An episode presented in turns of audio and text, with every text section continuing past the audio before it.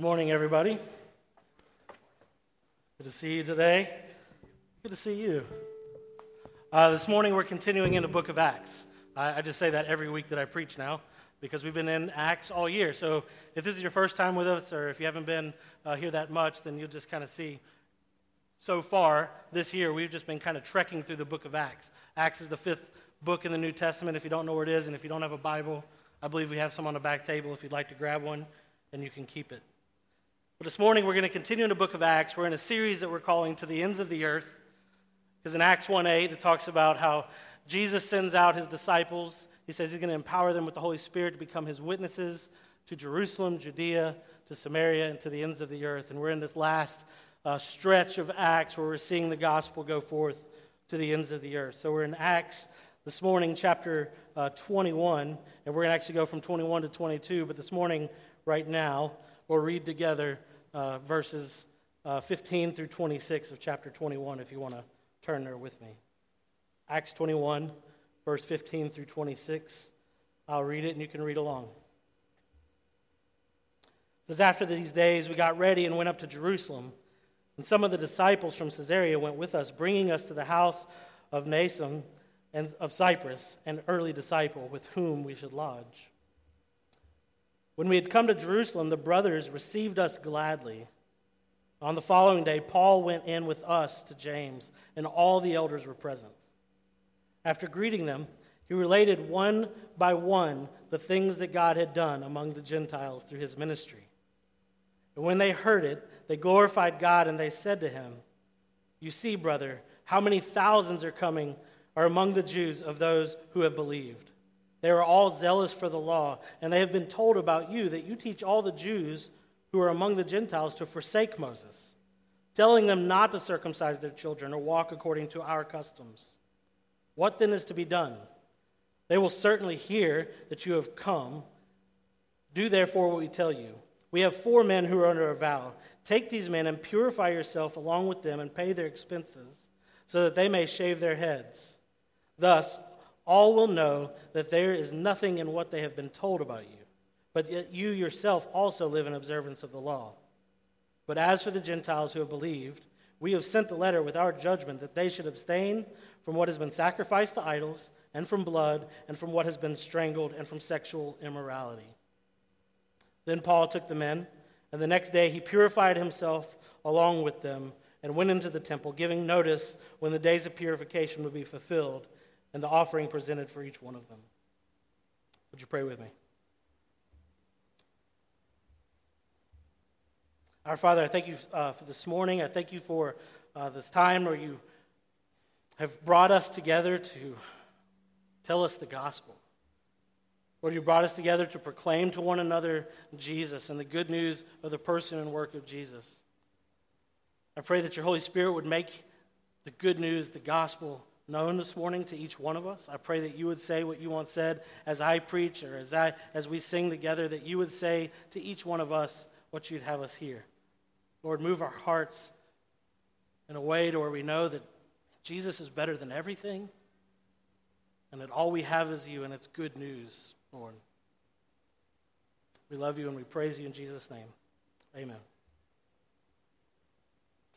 Anybody familiar with uh, the story, the book, the movie, Anne of Green Gables? I know they've made a modern day TV show, Anne with an E, right? No, it's no good? Well, don't watch that. Maybe read the book, watch the old movie. I don't know. It's by, uh, I think most people are kind of familiar with it. Most of the guys in the room are probably not down with it.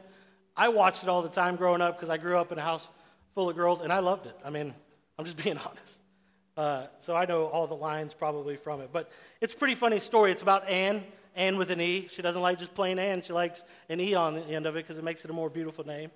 Anne's an orphan. She's adopted by Marilla, and Marilla's brother Matthew who live together and have a farm and they're getting up in age. They need some help around the place. And so they send to adopt for a boy, but Anne shows up. Right? They think about sending her back, but slowly they're kind of falling in love with Anne with an E, right? She's kind of quirky. She has a crazy imagination, and she seems to be like really kind of zealous for the dramatic and the romantic. And there's this one particular scene that I remember where uh, Marilla, she's getting a little bit closer with Anne, kind of kind of becoming mother daughter relationship, and she shows Anne this old amethyst brooch. Like it's a, it's, it's a personal piece of jewelry. It's something that she really cherishes, cherishes, has some meaning attached to it for her, and she shows it to her daughter, right? When the, after she shows Anne, not too long after that, the brooch comes up missing. She notices it's gone, and so her assumption is that she just showed it to Anne. Anne must have taken it. Maybe she did it on purpose, maybe she didn't, but she's taken it. Either she did it on purpose or she did it on accident and then she lost it, right? But she's pretty convinced that Anne is to blame for its disappearance. And so she tells Anne, You got to confess, right? Anne keeps denying it, saying, I didn't take the brooch. It was there. I didn't, you know, I, I've not taken the thing. And uh, kind of keeps denying it. But eventually, Marilla just kind of has it and says, Look, you're not coming out of your room until you confess. The problem is that Anne had a picnic to go to the next day. And in Anne's mind, uh, that picnic was like the social events of social events. She'd romanticize this thing and like, if she couldn't go to this picnic, she could hardly live anymore. Right? And so she decides, I'll just confess. If I confess, I get to go to the picnic, so I'll confess. So Marilla walks in the next morning. She finds Anne sitting up in the bed. She says, I'm ready to confess. And this is just a little snippet from the book. Says, Anne says, I took the, the amethyst brooch, said Anne as if repeating a lesson she had learned. I took it just as you said. I didn't mean to take it when, I went, when it went in, when I went in. But it did look so beautiful, Marilla, when I pinned it on my chest that I was overcome by an irresistible temptation. I imagined how perfectly thrilling it would be to take it to Idlewild and play as I was the Lady Cordelia Fitzgerald. It would be so much easier to imagine I was the Lady Cordelia if I had a real amethyst brooch. Diana and I make necklaces of roseberries, but what are roseberries compared with an amethyst? So I took the brooch. I thought I could put it back before you came home. I went all the way around by the road to lengthen out the time. And when I was going over the bridge across the lake of shining waters, I took the brooch off to have another look at it. Oh, how it did shine in the sunlight. And then, when I was leaning over the bridge, it just slipped through my fingers so and went down, down, down, all purpley and sparkly and it sank forevermore, forevermore beneath the lake of shining waters. And that's the best I can do at confessing, Marilla. Of course, later we find out uh, that it was all a lie, that it wasn't true, that she didn't take it because Marilla finds the amethyst brooch later. But what was Anne to do in that situation, right? If she confessed to something that she didn't do, she would be in trouble. But if she didn't confess, the punishment became even worse. It kind of seemed like she had nowhere to go. It seemed like her only way forward was just this lie, this confession. And I just want to talk about that different way forward this morning. We have a different way forward. You know, commenting on this passage we just read in Acts, uh, commentator Willie B. Jennings asks this question. He says, like, how do we speak when we're surrounded with rumor or with false words or with accusations and complaints? How do we speak, speak, dogged by a history of our own doing, of hateful speech and action? The only actual way forward for the Christian and for Christianity is testimony. The only way forward for us is testimony. And this is how we find Paul, surrounded by rumors, surrounded by false words, surrounded by accusation and complaint, what way does Paul have forward? What way do we have forward when we're in a similar circumstance? When there's rumors or complaint or accusation against us? Here's what I hope we're going to see this morning is that all we have to give, our only way forward, all we have to give is the good news of Jesus Christ. All we have to give is the good news of Jesus Christ, and we can't keep it to ourselves. We have to testify. We have to bear witness. We have to tell the truth. We have to tell the whole truth and nothing but the truth. Right? Because Jesus changes everything. In the first part of this week's passage, we're going to read a little bit more in a minute, but in the first part of this passage, 21, uh, chapter 21, verse 15 through 26, Paul visits James and the other elders in Jerusalem. And Paul in verse 19, it says that he related one by one the things that God had done among the Gentiles through his ministry. Basically, he went over everything we've been going over for the last several months, right? He went over all the things that uh, we've seen this thus far in Acts. And actually, think about it. Luke is there. Luke may actually got some of those details from this very conversation. I, who knows? So he just relays all these events, one by one, of all the things that God has done among the Gentiles. And after Paul shares, they glorify God for, what, for the good news and what he's done, and then they share with Paul some really good news also of how God has saved many Jews. But that there is also some suspicion about Paul and exactly what he's up to. Right? There's some suspicion about what he's been doing. The rumors are that Paul's been going about telling, not just like taking the gospel and taking the good news of Jesus to the Gentiles, but that, but that Paul has been going to the Jews all over the nations and telling them that they know that they no longer need to walk in Jewish customs. Instead of delivering the good news to the Gentiles, the rumor is that he's been telling Jews that they don't have to be Jewish anymore. So they suggest that he go through ritual cleansing and pay for a few men under a vow to go through their rites as well. And so if you want to kind of know what's going on there, I thought I think it's best just to think of maybe even like the Jesus and the doubting Thomas, right? Jesus and doubting Thomas. It's kind of like uh, I mean, Jesus didn't have anything to prove to Thomas, right? I mean, Jesus was he did die. He did rise again. There were wounds. He is who he says he is. He didn't have anything to prove, but he cared deeply for Thomas and wanted for Thomas to be able to trust him. He wanted for Thomas to be able to, to, to enjoy the good news of his resurrection. And so he showed Thomas his wounds. Right? Maybe an even simpler illustration, a simpler way to look at it is like me and my kids at a Mexican restaurant.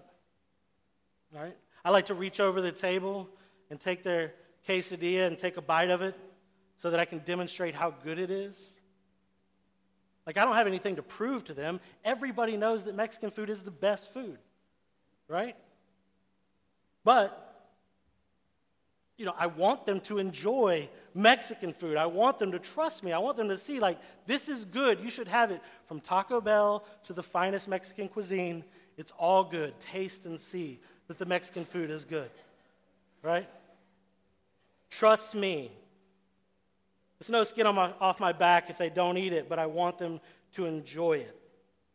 I want them to trust me. And so, Paul, he doesn't have anything to prove here. He hasn't been going to tell Jews not to be Jewish. He's been going to the Jews first to tell them about Jesus, and then going to the Gentiles and telling them about Jesus. He doesn't have anything to prove. But he is doing this thing on behalf of these Jewish believers, these Jewish brothers and sisters, so that they can trust, so that they can celebrate with Paul and the other elders what God has been doing amongst the Gentiles, how he's brought salvation to the Gentiles and to the nations. He wants them to trust that so that they can be mutually benefited in that relationship, Jew and Gentile, and be one united in Christ. We don't really know how the believing Jews took it because things kind of take off pretty quickly from here, but we do know how the unbelieving Jews from Asia took it. In chapter 21, verses 27 through 36, we see Paul enter the temple on the seventh day and the final day of his cleansing as he goes through this ritual on their behalf. And this is when the Jews from Asia show up and incite a riot. And in verse 29, it says, For they had they had previously seen Trophimus the Ephesian with him in the city, and so they supposed that Paul had brought him into the temple. And on this assumption, on this false accusation, they incite a riot and a beating meant to kill Paul. That's what it says in verse 31. They drag him outside the temple because to, to kill him inside the temple would defile the temple. We can't be doing that. So they drag him outside of the temple and they beat him with the intent to kill. And you know what I want us to see? This is it. Paul gets it. Like, Paul gets what they're doing, he understands where they're coming from, right? Because Paul used to think the same way and would do the same thing. He used to persecute those who he perceived to be outsiders, he used to persecute those who he believed were trying to strip away Jewish identity. He was there when they stoned and killed Stephen. Remember, and he's going to tell us that as we read his speech in just a few minutes. You know how I know Paul gets it and how he understands? It's because in verses, uh, in chapter 22, verse 35, as he begins his speech, this is after the Romans come in, they rescue him, uh, they drag him to safety, and then he's granted permission to speak to the very crowd that just tried to kill him. He says this in verse 3 through 5. It says, I am a Jew, born in Tarsus in Cilicia, but brought up in this city, educated at the feet of Gamaliel, according to the strict manner of the law of our fathers, being zealous for God as all of you are this day and I persecuted this way to the death, binding and delivering to prison both men and women, as the high priest and the whole council of elders can bear witness. In other words, I'm one of you, and I was just like you. I was zealous for God like you were zealous for God, and I per- persecuted those who made me suspicious. I understand what's going on. I understand what you've done, and I understand why you've done it. And this is just one of the first things I want us to see. I want us to question like, what if we, like Paul, could look through those who would persecute us, look through those who would slander us and slander the church, who would bring accusations, true or false, against us? What if we could look through that and get it? What if we could understand where they're coming from? Like, not because they're right or justified in persecution, accusation, whatever, but mainly because we can see our old selves in them. What if we could relate and understand mainly because we could see our old selves in them?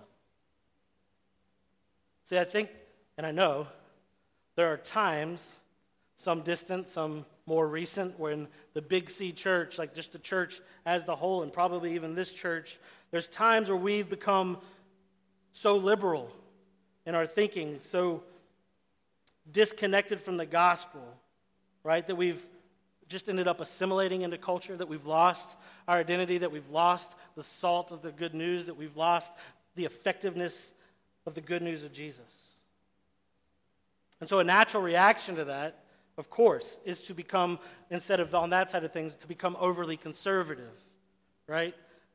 To become overly conservative, conservative so that we guard against those former mistake, mistakes, so we don't do those things again, so we don't lose the gospel, so we don't lose our identity. We want to be effective, and in so doing, we can also create and have created in the Big C church like an equally harmful identity and an equally harmful uh, paradigm. It's kind of a thinking that says we can't be anywhere near popular culture. Instead of the other one that assimilates into popular culture, we can't be anywhere near popular culture. We can't be anywhere near the secular world. We can't be anywhere near them because we'll become unclean. And so we can create and have created at times a church versus the world mentality and, and view. And we've created a, an us versus them kind of deal. And there's also been times in the church when the church lost sight of the gospel and idolized things like comfort and idolized things like wealth and idolized things like power. And in our idolatry and chasing after those gods, we've run over people, we've oppressed people, and we've enslaved people. We've essentially dragged them out of the temple for beating, right? So listen when our own culture looks at the church today and, and accusations fly out about our racism or our homophobia and whatever other kind of hate that might, they might see in the church, what can we say? I'm not saying whether they're right or wrong. I'm asking, what can we say about an accusation or any persecution that may come or any difficulty, difficulty placed on us because of things like that? What can we say? I think often on like a corporate level, it's easy just to think, well, like, yeah, that did happen, that was bad, but it wasn't me, right? It wasn't me. I, maybe I wasn't even alive yet. It wasn't me. But what if we looked through the accusation, looked past ourselves, looked past proving ourselves for our own benefit? What if we looked through the persecution and saw the cross? What if we looked through the persecution and saw the cross as the great leveler of the playing field? See, the cross says that we were all in darkness, that while we were all yet in sin, He came for us, that we were all captive to hate, we were all sinners, we all worshiped something other than God. So, what if we could say, even just to ourselves, just a confession to ourselves, yes, we were part of that. Yes, I am guilty. Yes, we have been guilty. Yes, we have sought to keep outsiders outside in the past. Yes, we've tried to only keep insiders inside.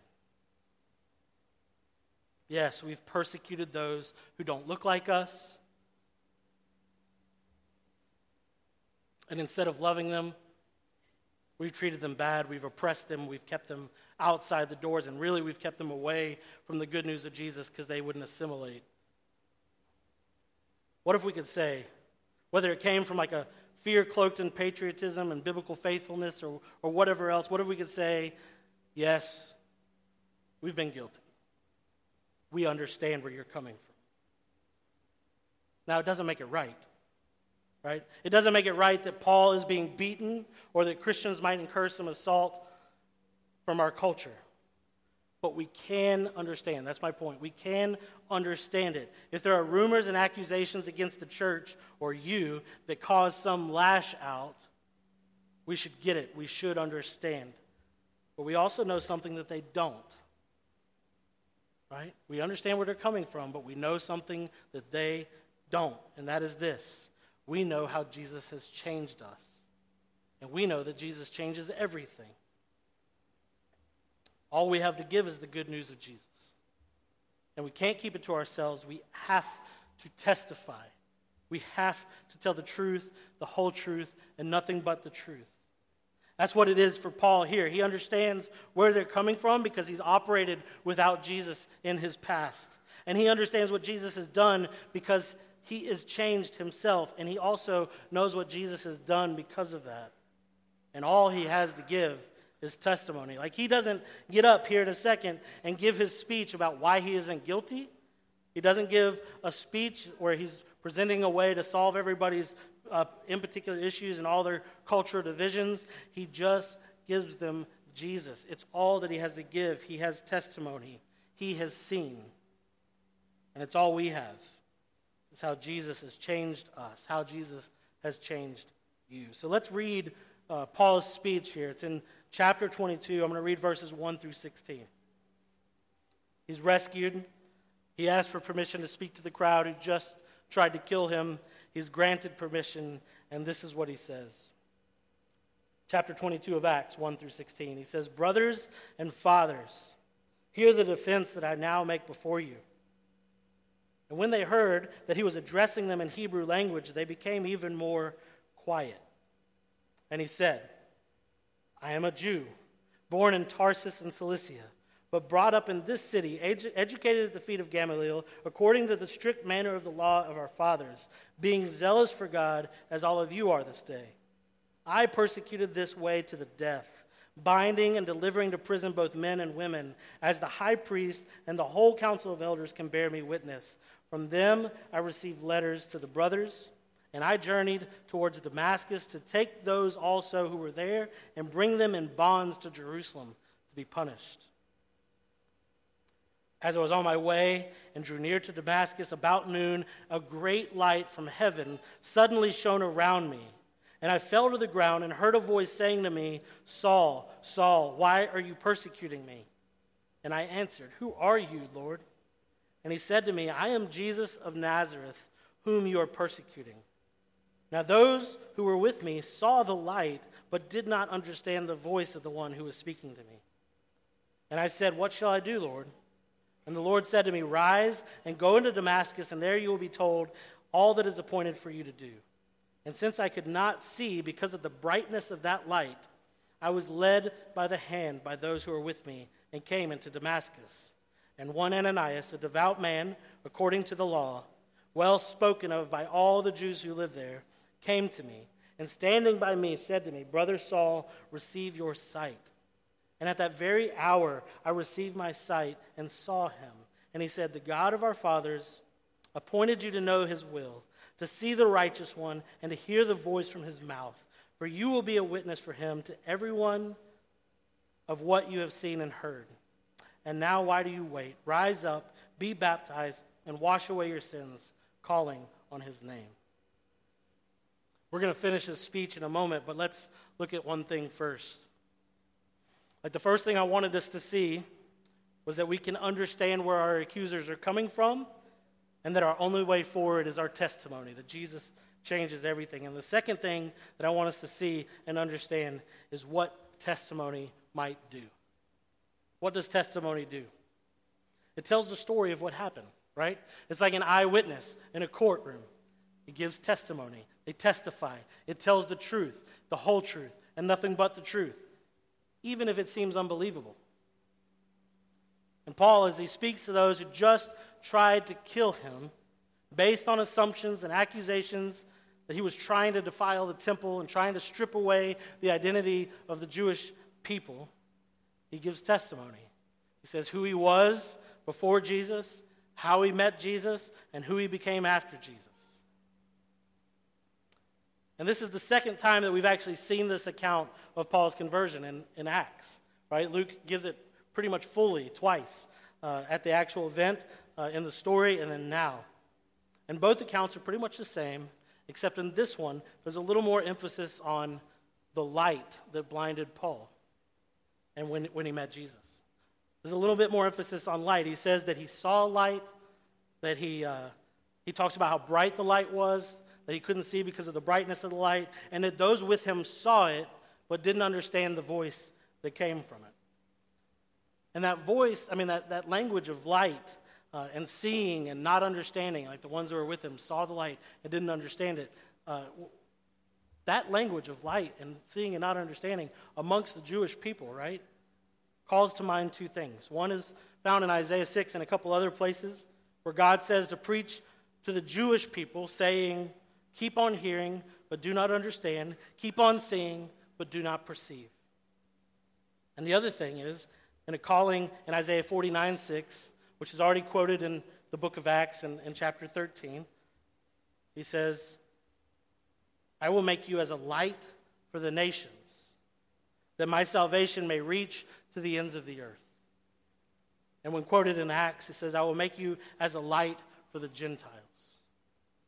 See, the light, the good news of God, was always the the light that Israel had, the light that the Jewish people had, was always meant for them to carry it so that all of the nations could see it, to go and take it to them, right?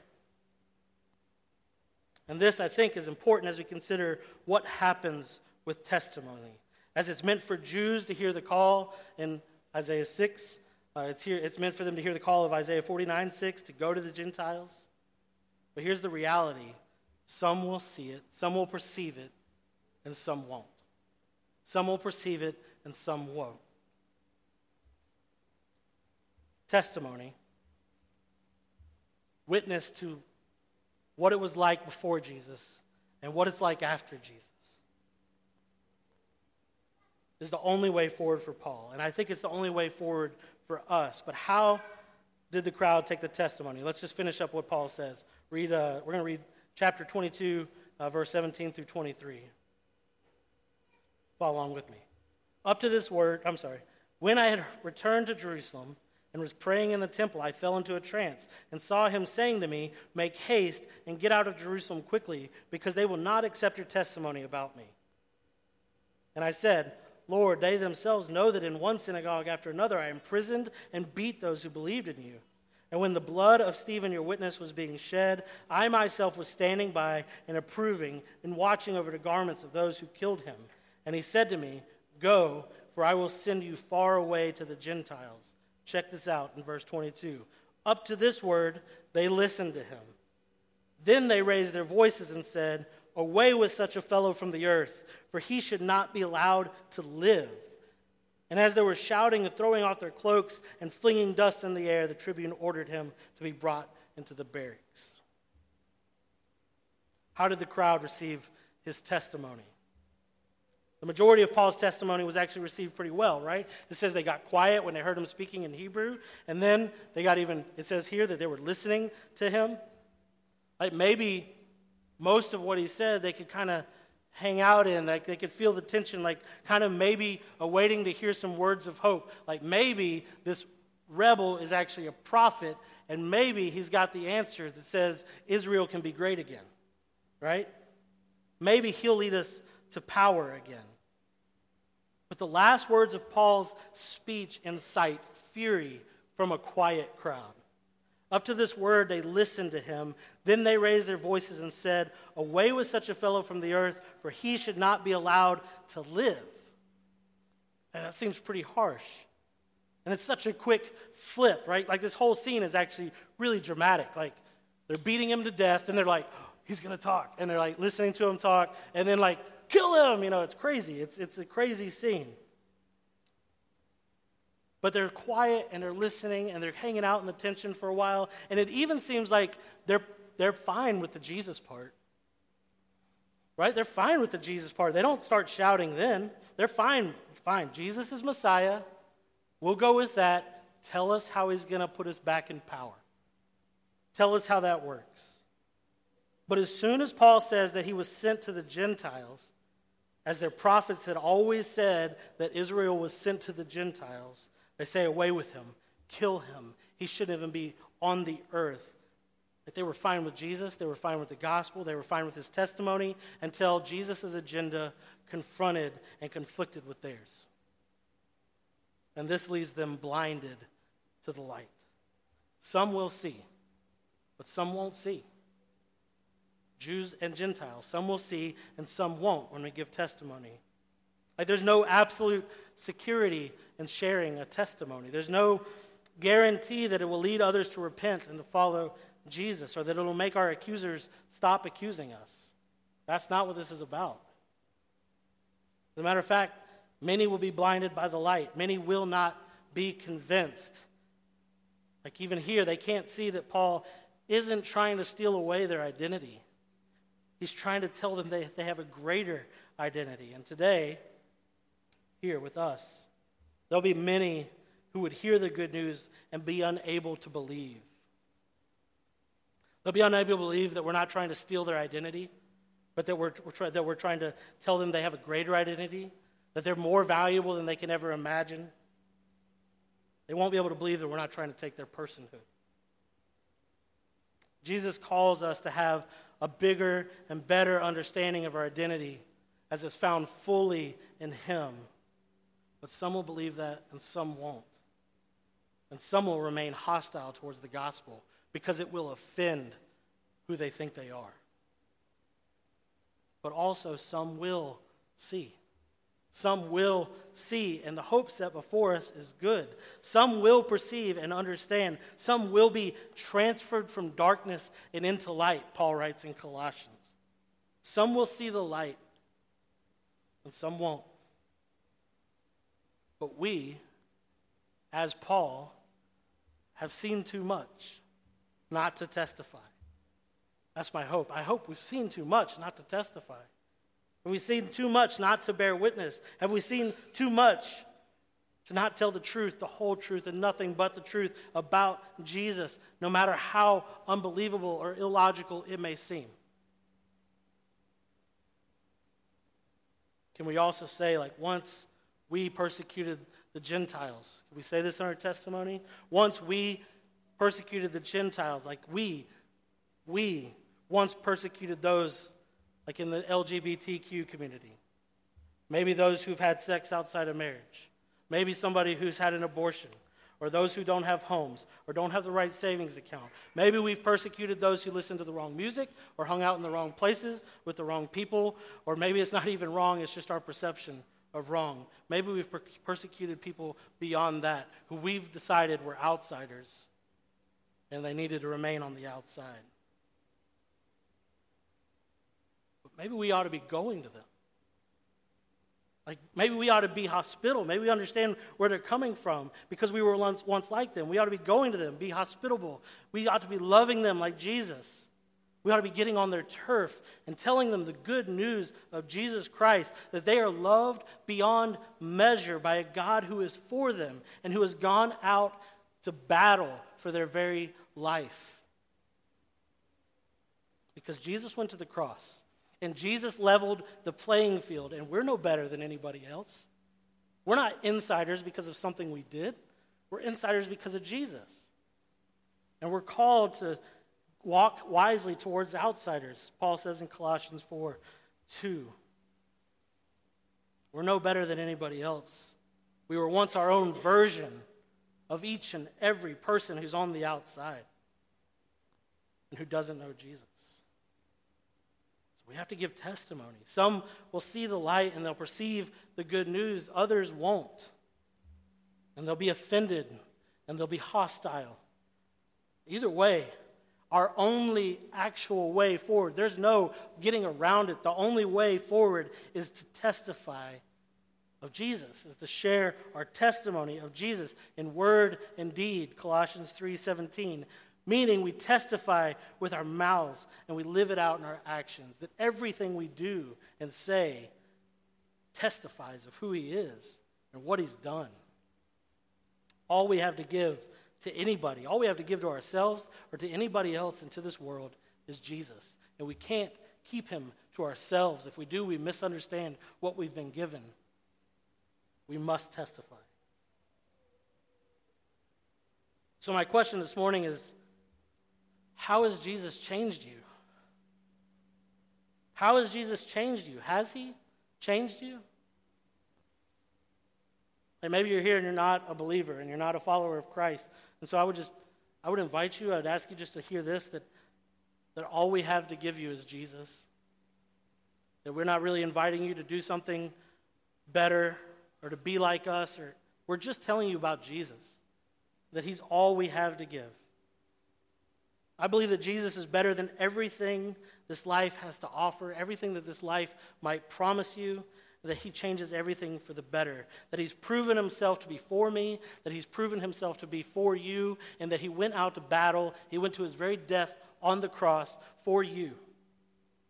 And you're invited to follow him, to know what it's like to be loved unconditionally, and to be raised up into the person you were created to be. Who you are now, not who you're created to be. None of us are there yet. Our loving Father is raising us up to be the person He created us to be a worshiper of God and an ambassador for reconciliation in all the world. And if you're a Christian, I'll ask again how has Jesus changed you? How has He changed you?